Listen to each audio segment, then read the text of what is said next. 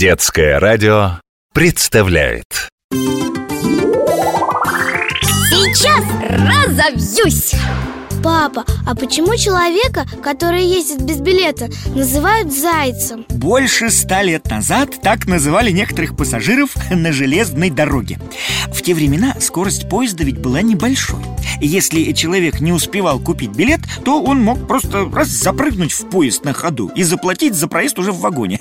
Причем уменьшенную плату, о как! Спрыгнуть с подножки на подъезде к станции тоже было нетрудно Ну и не так опасно, раз медленно едет поезд Железнодорожные кондукторы стали между собой называть таких скачущих пассажиров зайцами Иногда, если зайцев набиралось много, они называли поезд зайчьим Со временем об этом прозвище узнали и другие люди И тоже стали называть зайцами пассажиров без билета А почему же их не зовут белками или козлятами? Они ведь тоже скачут Почему именно зайцы?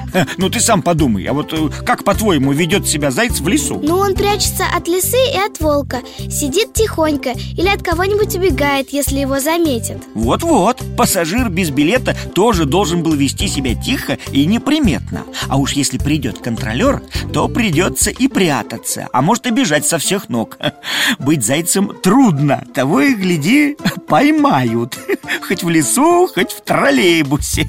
Ты замечал на автобусах и троллейбусах специальный знак, на котором изображен заяц? Да, точно, я видел. Там нарисован зайчишка, который словно попал в ловушку. И этот знак говорит о том, что в транспорте установлен специальный механизм. Он просто не пропускает зайцев-безбилетников Не дает им войти